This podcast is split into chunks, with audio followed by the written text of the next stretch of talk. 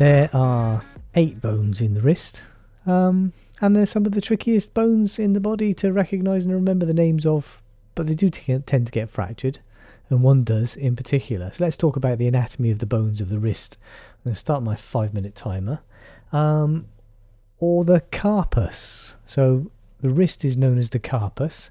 So anything attached to the wrist tends to get called carpal anything involved with the wrist gets called carpal. So if you hear carpal or carpus, think wrist.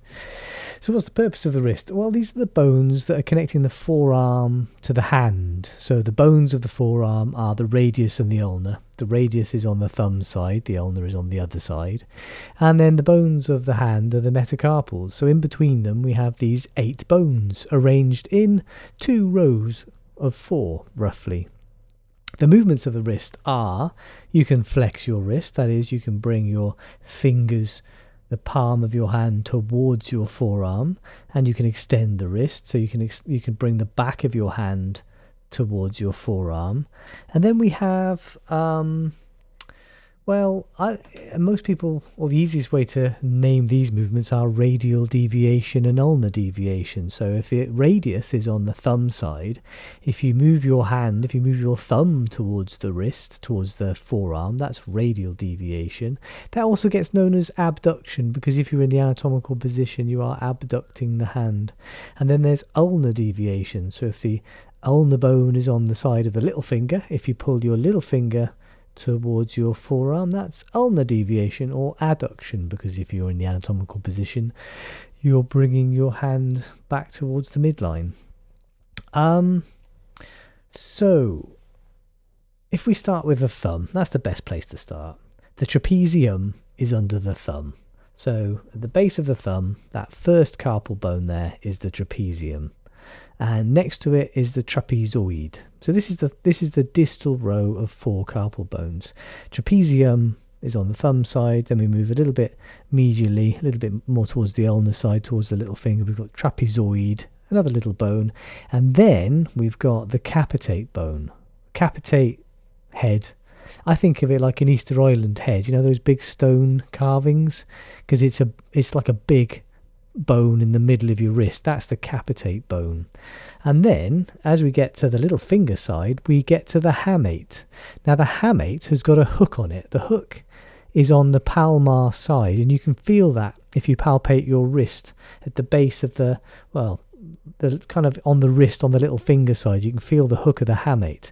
The purpose of these sticky uppy bits is to string the retinaculum across so the tendons to the fingers can run underneath that carpal tunnel there.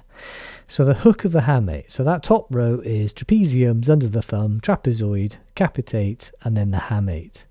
So then if we go to the proximal row, the row closest to the radius and the ulna, so that, that hook of the hamate you can feel, there's actually another lump there. So the hook of the hamate isn't as easy to feel as I made out. There's another lump which is the pisiform, P-shaped bone. It's like a P. It's like a little P in your wrist. So the pisiform is the first bone of this row on the little finger side, and it's actually sat on top of triquetrum. It's quite a nice word. The triquetrum bone. They sit on top of each other. Pisiform is on the palmar side. Uh, triquetrum is um, posterior. And then that's two bones done already. So as we go back towards the middle of the wrist on that proximal row, we find the lunate bone, which is shaped like the moon. Um, if you've got a good imagination, I still struggle with that one. But the lunate then is in the middle, so the lunate is next to the capitate of the other row. So we've got pisiform like the P, triquetrum, lunate, and then we get to the famous scaphoid bone. So we're now back on the thumb side of the wrist. The bone closest to the radius is the scaphoid bone. Um, the scaphoid bone is famous because it's the most commonly fractured bone in the wrist. If you have a FOOSH, a fall on an outstretched hand, um, the scaphoid bone is going to take that load and transfer it to the radius. The scaphoid bone is most often the weakest link here, so the scaphoid bone is the one that fractures. Um, it's difficult to diagnose, so it's often assumed it's broken. It's even difficult to see on x ray.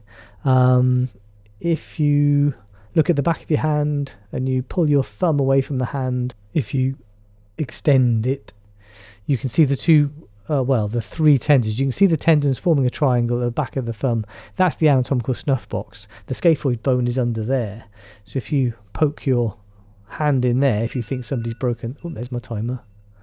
If you think somebody's broken their scaphoid and you poke in the anatomical snuff box and it's painful, yes, they've probably both broken the scaphoid bone. It's important that this bone heals properly because its arterial supply, which is usually from one end, means that if that bone doesn't rejoin properly, there's a risk of part of the bone not having a blood supply at all, leading to avascular necrosis. The bone will degenerate, there will be wrist problems in the future. But those are the bones of the wrist, the carpal bones.